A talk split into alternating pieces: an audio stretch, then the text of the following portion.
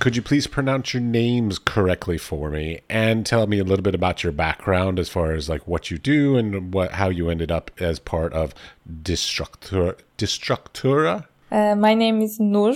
It's written N-U-R. uh, I'm from Turkey, uh, currently living in the Netherlands. I'm trained as a product designer, but I don't really make products anymore. I'm more interested in thinking about uh, why we make products or like what does design mean today. So I switched a bit to the theory and research aspect of it. And, and that's why, um, why I joined this project was kind of, I was trying to position myself in the sector because I'm not an artist exactly. I'm not a designer in its traditional sense. So I was a bit having difficulty situating myself and finding opportunities for myself to, job wise and uh, project wise.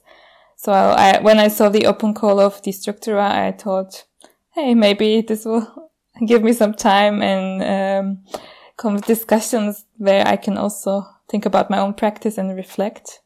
And that's how I joined this project. Catherin. Is it Catherin? Uh, you're about to tell me how to pronounce your name. So. it is supposed to be Catherin, something between French and German. My parents couldn't decide properly. So, Catherin. Um, I'm like academically, I'm trained as an art educator. So, I studied um, pedagogy, art and also German on the side, so a lot of theory. Um, and then on the side, I started developing my own practical artistic practice. And currently, I'm working a lot with videos, multimedia installations, um, topic wise, a lot with feminism and the current digitalization of our society. And yeah, I'm a young, engaging artist, and I just finished art school. And uh, it is difficult uh, to find a job. It is difficult to find opportunities to exhibit, and especially to get money from that because often it's this: I you're giving a platform, be grateful, um, and of course you can't just live from being grateful to others. So I really uh, like the initiate idea of Destructura to deconstruct the current system and to bring young people together, young creatives, and also this network idea. I think it's really this whole genius, um, one artists ruling over others. It's really outdated, and for me, here it's also about the collective thinking. And now you all were in the think tank entitled "Art Expanded: Cross Pollination Between Sectors." Correct. Yeah. Although we did a small actually intervention by changing art into arts because we understand art as a more multiple practice and we are all from different backgrounds. So yeah, that was our only small change in the title. A legitimate change, but it's amazing the nuances of how picky we can all get about yes. these little things. I, yeah. I do the same yeah. thing. So yeah. No, so like so when I read that, so uh, considering I'm an outsider, still an artist, but I'm an outsider to the, the, to the planning process of this entire thing. So I envision that this is this conversations were about sort of um, combinations of arts and so arts and sciences, arts and mathematics, arts and whatever other sort of industries, arts and law, arts and whatever. So is that how you all were approaching yeah, this matter? Yeah, briefly, yes. Well, feel free to tell me where I'm wrong and how I'm right. yes, I think um, we, we started also by thinking about potential combinations of where can art be helpful, maybe, or can be used. But then we quickly realized before becoming concrete with those examples, we really need to think about what art can be in nowadays society. And I think we all um, somehow struggled so far with um, how to say often art is perceived from outsiders of the art world as something physical, an object you can put on your wall. Maybe it's nice for your, I don't know, living room or something. And that's totally fair and fine. And uh, this is definitely also art, but it can be more. And this is also what Nur just said with the arts is a multiple thing. And we thought about art as a way of doing so also the role of the of the artist. What could the artist be in um, the situation of a co um, collaboration with a company or with a feminist um, group or any kind of union. So we try to expand, first of all, the, the understanding of art, I think. Yeah, I mean, we talked about about collaborative and participatory aspects of art, and uh, we imagine ourselves as artists who don't work in the gallery space, but outside of that um, institutional space and like in social areas, and uh, work together with other disciplines to um, figure things out together and question and criticize things together. All right, just to be clear, I personally take the side that cross pollination or cross you know um, disciplinary work is a fabulous thing. Okay, but I'm going to play devil's advocate and sort of question you all. Why is that an important thing to you? Um, yeah, I mean, we were in the beginning talking about all these um, crises, which was a topic of another podcast episode, um, that are that we are all experiencing today, like climate crisis, human rights uh, violations, uh, I don't know, energy crisis, food insecurity. So there are all these things happening, and we don't think they're. I mean, we don't think the, the, the possible solution can be that if different disciplines and different people who think in different ways would come together, then uh, we would uh, find a common ground and share knowledge and exchange knowledge and yeah, then maybe uh, there would be at least we get more closer to finding solutions or like to these bigger wicked problems. This is this is what we start with started with. Um, and I think anyway everything is already interconnected, and I think it's very um, how to say like it's very human made up to have this super concrete distinctions between this is science, this is mathematics, this is biology, this is humanities. I don't think it is like that in real life.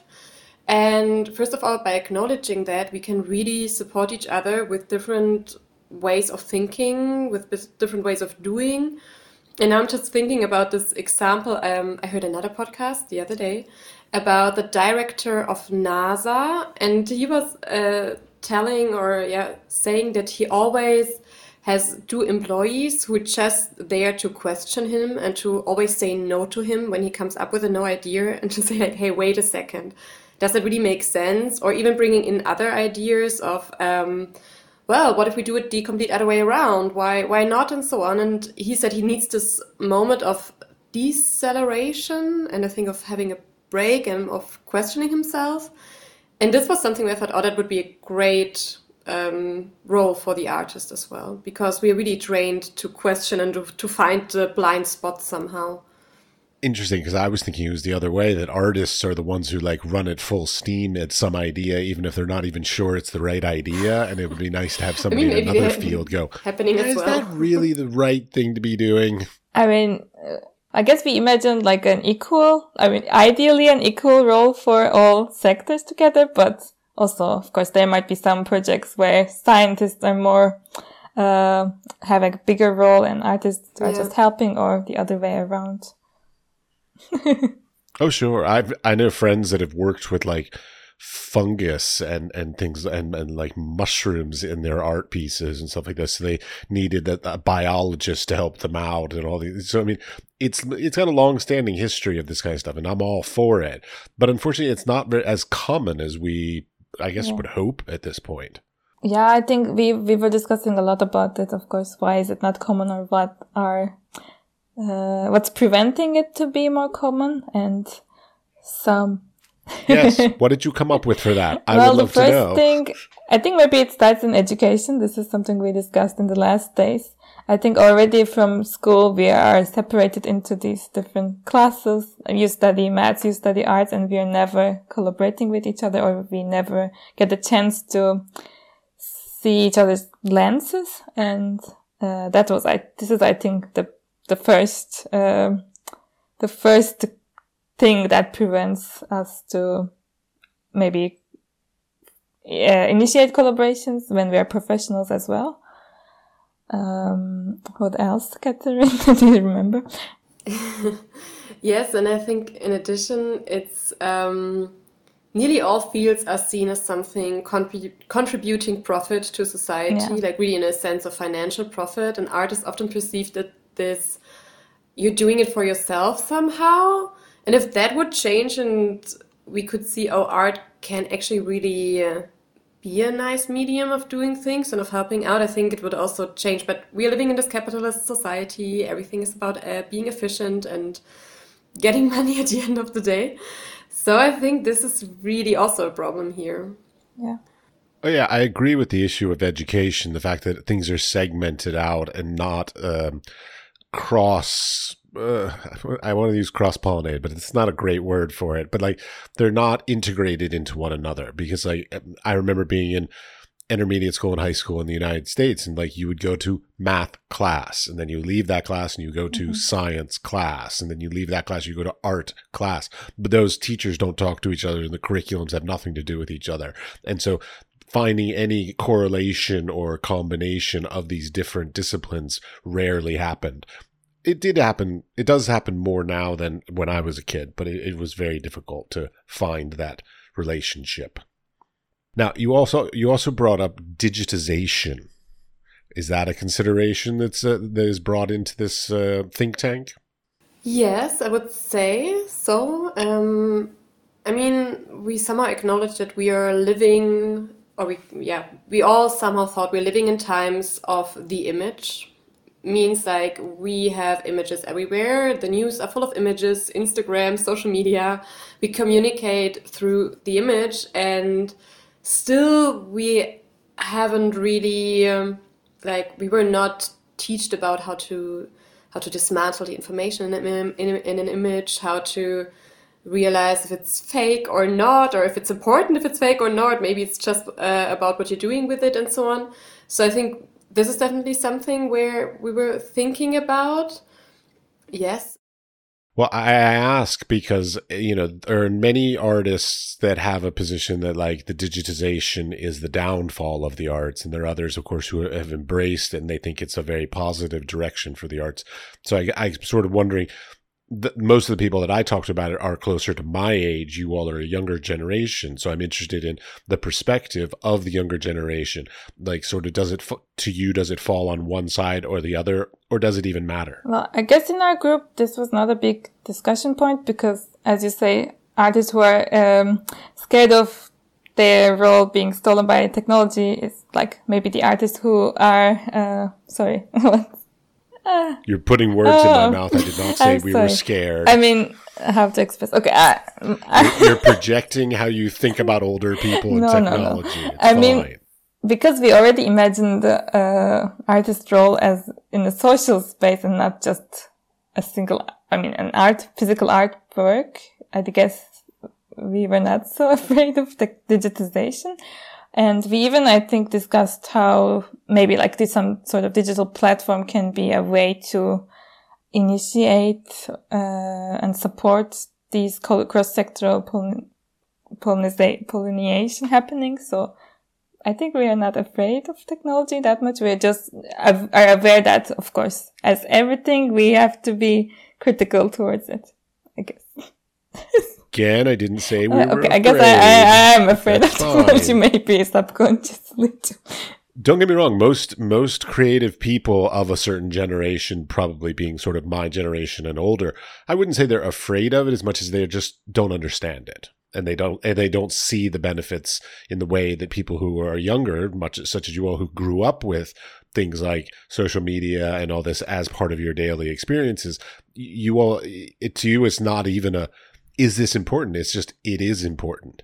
That's something I just wanted to say. I think as digital natives, it's not about deciding if we want uh, digital media, yes or no. It is here already. It will be part of the future for sure. So for me, it's not a free choice, but it's more like make the best out of it in a way. And art can help with that. But I also think there need to be, again, this is cross pollination. There need other subjects in school already talk about it earlier. We need informatics in school, but we also need politics who deal with this. I mean, all the polit- politicians using Instagram. Sometimes I read something on Twitter before a newspaper writes about it. And um, yeah, and I think also with the older generation, it was such a fast development, and there are new codes, there are memes. You somehow need to decode the information to also speak in this digital terms. Um, but also like social codes and stuff. Also, what is funny or not. Even I also have now problems to understand the memes of 14 year olds. I don't get it sometimes. What's funny there? But um, if I'm concerned about our society and I'm living with them also, maybe I hope in 40 years, I, I think we should all try to decode and understand also the other generations' language somehow, maybe. All right. I mean, I, am playing devil's advocate, so yeah, sure. The other part of this, though, so you're talking about cross pollination and a number of the the way that it was laid out. So I'm reading the I don't even know the blurb about what the think tank was all about.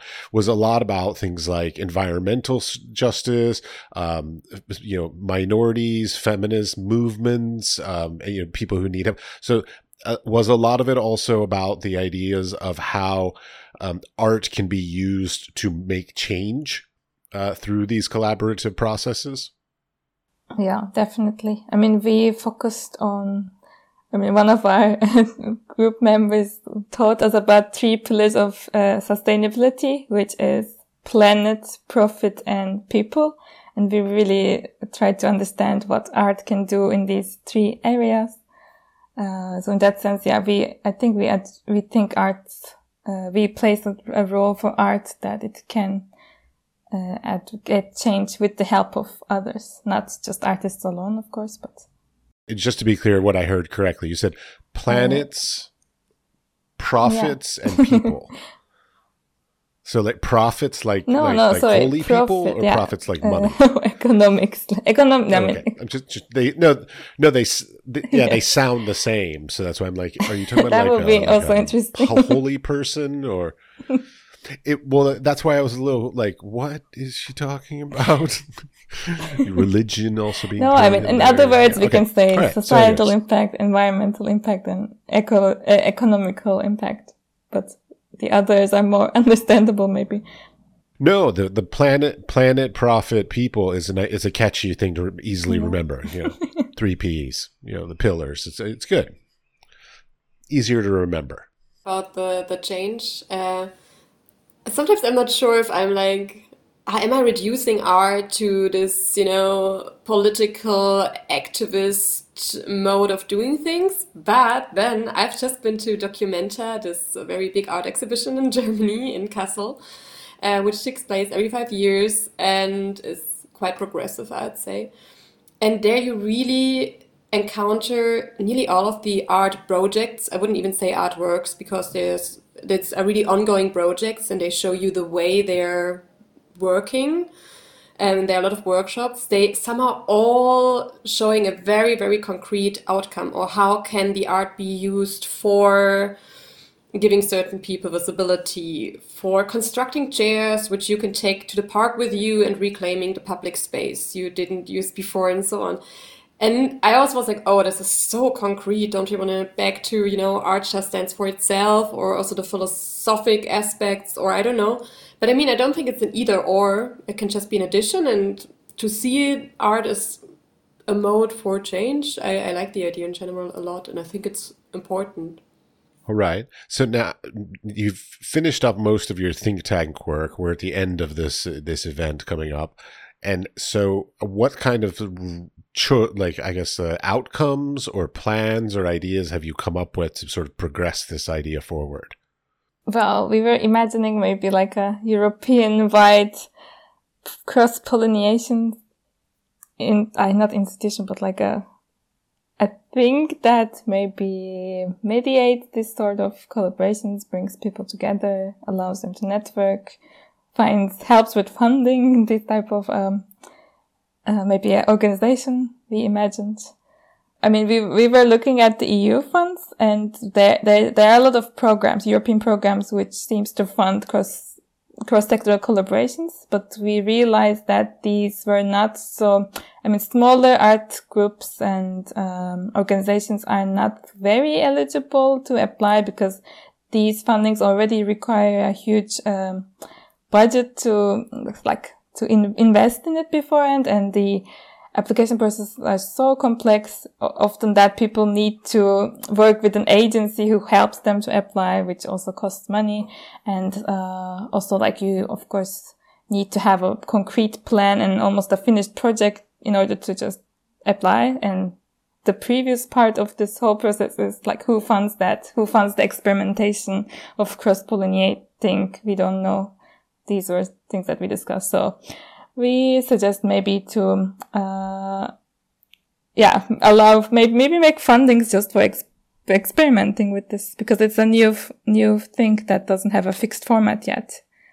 Well, that's a difficult balance too, is because like you want to encourage this new thing to happen, but and I wonder whether or not I shouldn't say but. So I wonder whether or not the cross pollination between different sectors will be beneficial to finding funding because like if i were to partner with a i don't know let's say a marine biologist on a project because now the marine biologist could apply mm-hmm. for funding and i could apply for funding so does that actually like elevate the opportunities and create more opportunities for funding or will those projects because they're not like 100% marine biology and not 100% art have less chance of being granted the award?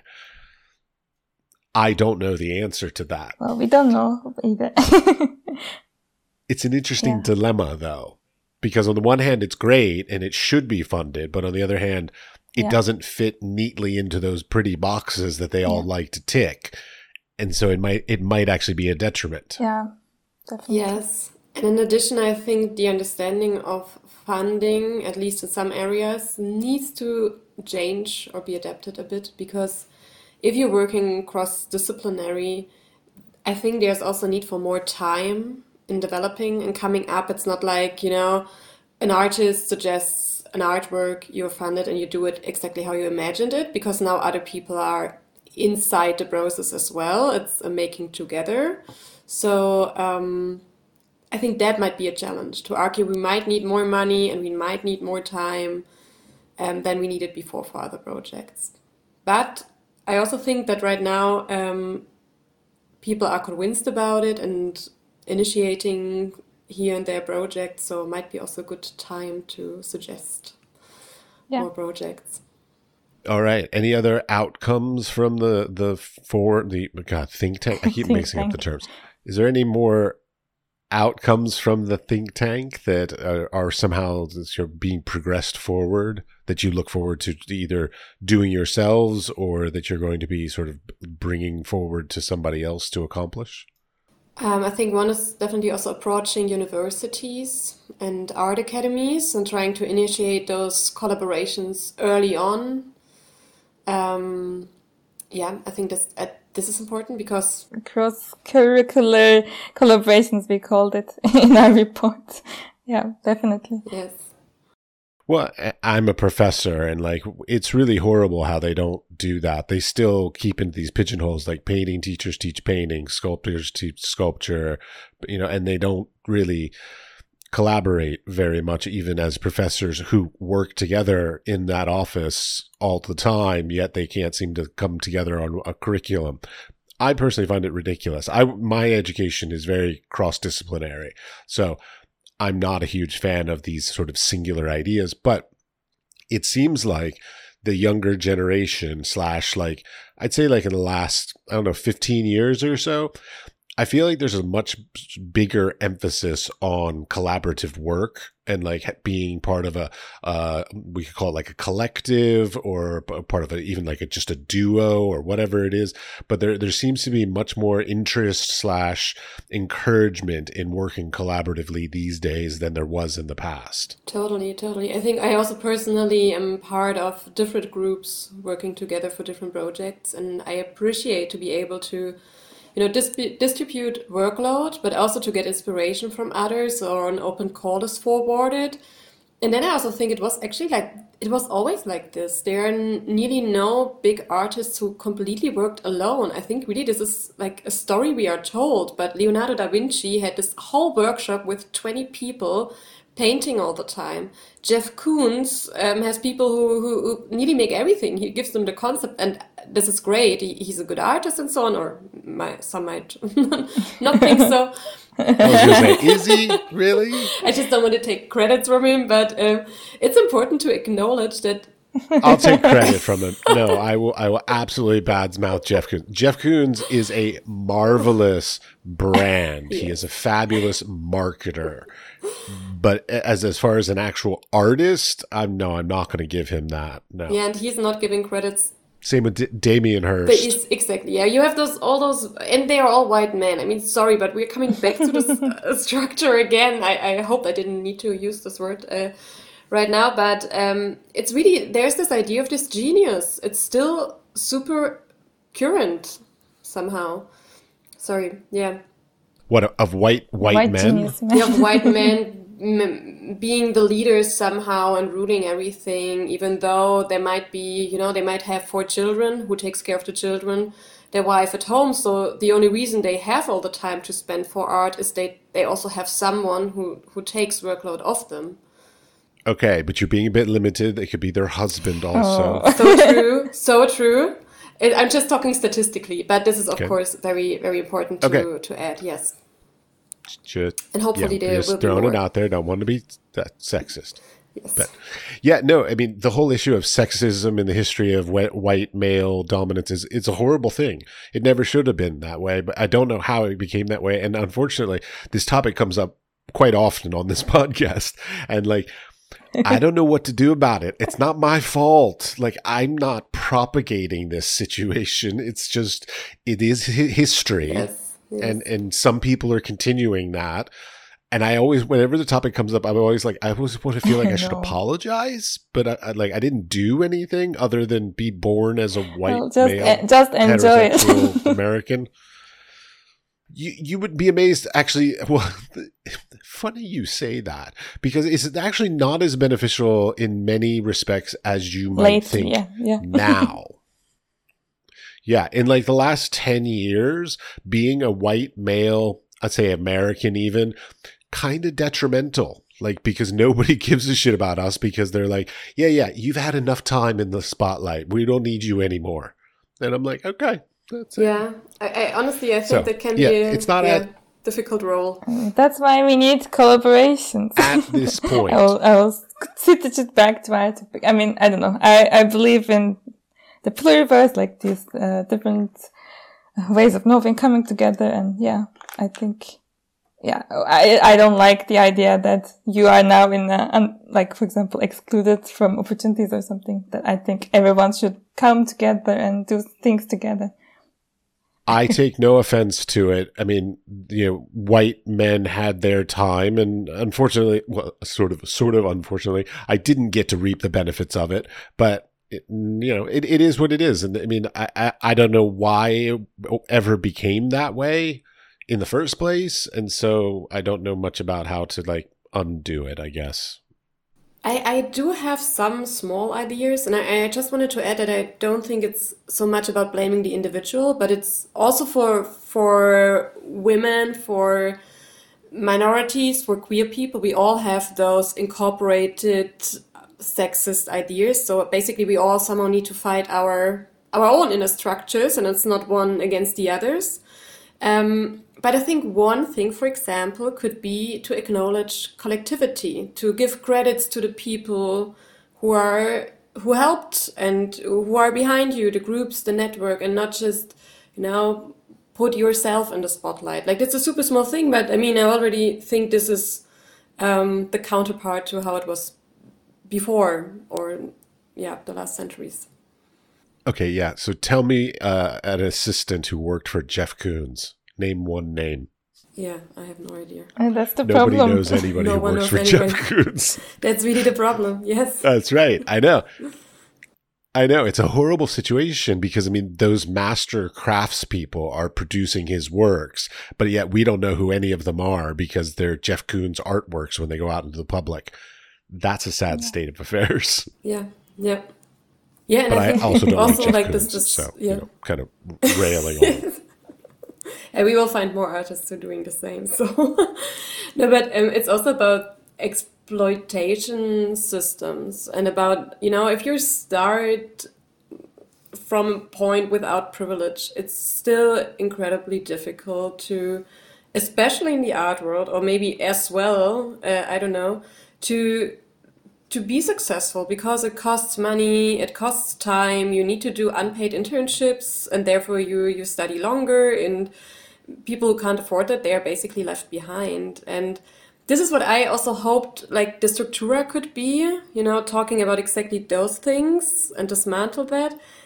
And I need to say that also Destructura in a way become a bit exploitative. We are, you know, we are here, we we paid our travel costs, people paid a fee, we were working long days, writing texts, basically unpaid. And at some point I was wondering, oh wow, we're trying to dismantle the system, but again, we are trapped in it. So how how is there a solution? How how can we find that? And I still it's really a, a difficult thing. So I'm also sometimes really lacking answers. So maybe it's about the network and exchanging. Yeah, when it comes to something like that, the thing that like my dad used to tell me when I was a kid, because I was always like the the rebellious, buck the system kind of kid that got in lots of trouble for that throughout my entire childhood. But he used to always say to me, he's like, it, it's easier to change the system from within the system mm-hmm. than it is to change it from the outside. And so there's always going to be some amount of balancing act of like, if you if you want to make a change, you can't like nobody wants to hear somebody f- like outside the door yelling at them. But if you're able to sit at the table with the people, they'll give you a better listen. So as much as like being rebellious and having alternative plans and ideas and thoughts about the arts world are great, uh, it, you'll get better uh, responses from the people in the art world if you're actually sitting at the table with them. Yeah, yeah, totally. And I also think like the last days we started to confront this problem. And you know, it, it, feels like, oh God, we are starting a conflict. Should we just accept and be grateful because we are taught to be grateful? But then actually we had so good discussions and I felt this common ground of all of us and people were starting listening. The organizers were acknowledging our situation. And I think it already changed a bit. So even though the practical situation didn't, at least we are now one team again and we're trying to now go into a project phase where we try to find more funding and it already feels like a little step outside of this um, yeah problematic system. Yeah we realized i mean well we were talking about our problems. It somehow brought us together better uh, and then we worked much better afterwards in our group at least. So that was also nice to notice. Yeah, I want to take a step back to a comment you made about like privilege being part of the arts industry.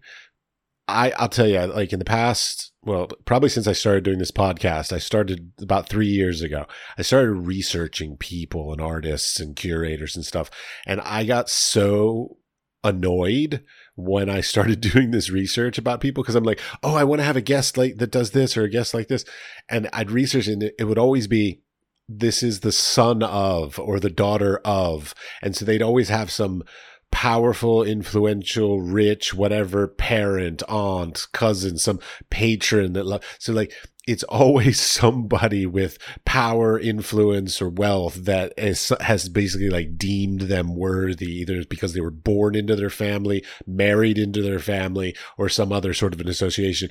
And it just made me so angry at the whole system because it's like, whatever happened to being good? Like why can't it be about merit? I'm a horribly romantic person in the fact that i believe the art world should be based on merit rather than where you were born or your family name or anything like that. But that's my soapbox is like i cannot stand how much of the arts industry is based on the the privilege of of being born whatever or to whomever or marrying whoever or what oh, it just drives me nuts so yes, I agree. That's my soapbox so for much. the day. no, it is super annoying. It's crazy. And then you have those different systems. But for example, in Germany, you know, if you go to art academy, you're you are linked to a certain professor, and then it's like you're a student of this and this famous oh. person. Like hell, please, I'm my own person. You know if you're successful, they will use you, and if not, well, oh, wow. yeah, sorry. Well, and what's even worse about that is if you get associated as like the apprentice to some master studio at a school, and then that guy ends up, assuming it's a man, by the way, totally sexist, I know, but that professor, if they screw up, like, so if they get arrested for something or accused of something or anything like that, suddenly your entire reputation is fucked. Yes. Okay. Apparently, addition, I yeah. so I had uh, I've never experienced this in my education, so I'm happy now.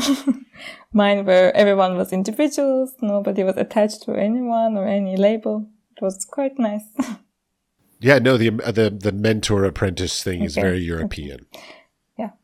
And this is what I thought like right now we have the link to the cross disciplination and pollination again, because right now we, we, we're talking about visual artists, right, and academies, yeah. but Nur is talking out of the perspective of a designer. And this is also something which we are somehow missing right now, this this collaboration between different fields and also to acknowledge, you know, I think we call it creative practitioners yeah. and try to find a name for all those people who are like visual artists, designers, Writers, um, architects. Scenography, yes, architects and so on. This is also, there's also already a, a huge distinction we are making. And I think it would be, so, or it was the last days I was thinking, it was so helpful to have those different perspectives from people with another education background. I just use the term creatives. Creatives, yeah. yeah creatives. just yeah. creatives. Because it's also not even gender specific or anything like that. So it's just creatives. Yeah. Yeah. It works for me a little too open ended though, because unfortunately, somebody who like I don't know yeah. knits baby mittens would call themselves a creative, so that that doesn't necessarily fit. Yeah, I'm a horrible snob. I have like an actual hierarchy oh. of where I think merit lies. I'm not going to go into my whole taxonomy with you, but like it, it's really hard because like somebody who like just like makes candles and sells them on Etsy, they try to use the term artist, but whereas somebody who's got like uh, an Oxford or a Yale education who's exhibiting it at Pace Gallery or White Cube also calls themselves an artist. And I think that the vernacular uh, needs to have a little bit more segregation in there. Like traditionally, it used to be like a craftsperson and then an artist, and there was a separation there. But now that's gotten all blurred. There's also that's a, another one of my little soapboxes. Maker is also one of them. Yeah, that's new. That's new. That's new. Yeah. I mean, but anyways, yeah, all right, yeah. we went way off topic. But it's interesting okay. way Do you have something else? no, no. Yeah. Would have been even more off topic, so let's go back to topic. No, uh, now, now I feel like we didn't go. represent our group work well enough. I mean, we did work a lot this whole thing, but yeah, we were also discussing a lot as we are more than 50 young uh, creatives coming from different countries. There were a lot of discussions going on, so not, we were not just fed by this think tank work, but from all the conversations we had with different people. But you saw how well yeah, creatives fit into that sentence. Yes. well, also I can maybe, oh, sorry, we, I can maybe add about our work that we didn't really come into very concrete suggestions like, yeah, EU should do this to allow uh, cross-disciplinary uh, work or something like that. We were just more interested in how to acknowledge artists' role in these in these collaborations. How what artists can offer, for example, they can be in the role of translators of certain um, data or research into moderators. More, yeah, moderators. Like because artists have the possibility to maybe stay in a closer uh, place to the public, and they could maybe yeah, turn, like turn things into more tangible and, and like create, like make, make us feel things, make us learn things through doing and experiencing. So maybe in that sense, um, it's, um, it's meaningful for different, like different practice, different professionals to collaborate with artists. And then, yeah, as Catherin said, we also imagine the role of artists as mediators in these collaborations. Maybe they, uh, have the capacity to form these collaborations and um, yeah mediate and facilitate the communication among different sectors yeah to give an example, we also thought about um, like to come back to digital and media aspects. There is this group called Forensic Architecture, I think based in London at Goldsmiths University. Yeah. Um, they're mainly architects and they're yeah working with data or they're collecting data and putting it together into visuals, videos, pictures of yeah basically crimes which happened in the past, race maybe racist attacks. Um, or, or, also this fire in the in the tower in London, and I noted in the beginning when the first time I saw their work in the museum, I was really surprised and confused because I was like, this is a documentary kind of work. Why is the police not doing it? Why is forensic architecture doing this on a volunteer base? or, you know, like how and why and here and and now I'm so convinced about it because of course, yeah, they're it's their profession. They know so well how to put this data together and how to transfer it into to an easier and more approachable medium. And nowadays they even used in front of court. So I think there was also a huge change in in this in perceiving this kind of art. And, and yeah, these were all the things we were talking in our think tank, and there were so many ideas on or good examples brought up, like, hey, this should be art should be used more in this way or in that way. All right. Any last little things you want to talk about? No, I, I, just think what we what we said before was this exploitation aspect and so on. I just think it's very important that you know we are also happy about this projects happening and about collaborating, but I, it's also okay to keep on criticizing, even though it's annoying. But um, and also with this cross collaboration, it's there are a lot of opportunities, but there are also challenges for sure and I don't want it so easily to be marketed, or this is maybe my fear, you know, so that's a great marketing trick. Let's uh, bring some artists inside and so on. So there's also this, let's wait and see what happens somehow, maybe as a last. Yeah, I mean, we value like the meaningful uh, togetherness of these sectors, not just for the sake of bringing them together. Yeah. Yeah. Well, it, it is often a, a thing that happens. Like, I mean, I'm, I'm thinking back to like what the the uh, vodka ads in the early like 80s and 90s, where they had artists come in and the well, Absolut vodka, that's what it was, and they had the artist design the advertisements that then the, those became iconic of the time period as advertisements, but basically they just paid an artist to, to do some art. And so like how much of that is sort of using the artist versus actually like legitimately paying them? Because I would imagine that vodka company probably still makes money off those images and those artists probably just got yeah. paid a lump sum and yeah. get no money this from was also something so, we discussed. I mean, in these collaborations often the non-art sector benefits more than artists in a way because artists are more doing it on a voluntary basis to because it, they care about the work. But yeah, this is this is something we need to discuss more to find solutions to prevent. Yeah. Oh yeah.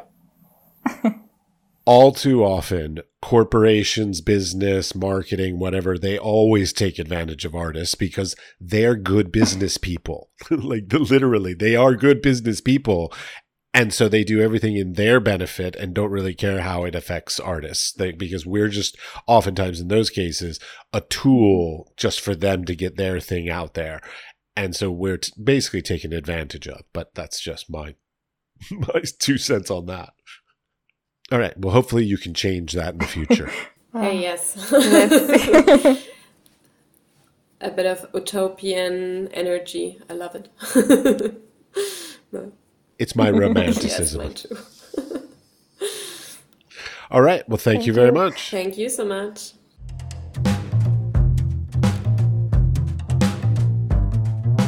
Thank you for listening to the entire episode. We would appreciate it if you would share this podcast with your friends, family, coworkers, studio mates, or anybody with an interest in the arts and creative endeavors. The building and strengthening of the arts and creative community is at the core of our mission for this podcast. They can listen and subscribe on Spotify, Apple Podcast, or wherever you get your podcasts. We are produced by 5014, and the music was created by Peat Biby. The Wise Fool Art Podcast is supported in part by an EEA grant from Iceland, Liechtenstein, and Norway in an effort to work together for a green, competitive, and inclusive Europe. We would also like to thank our partners Hunt Kastner in Prague, Czech Republic, and Kunstsentrene i Norge in Norway. Links to EEA grants and our partner organizations are available in the show notes or on our website at wisefoolpod.com.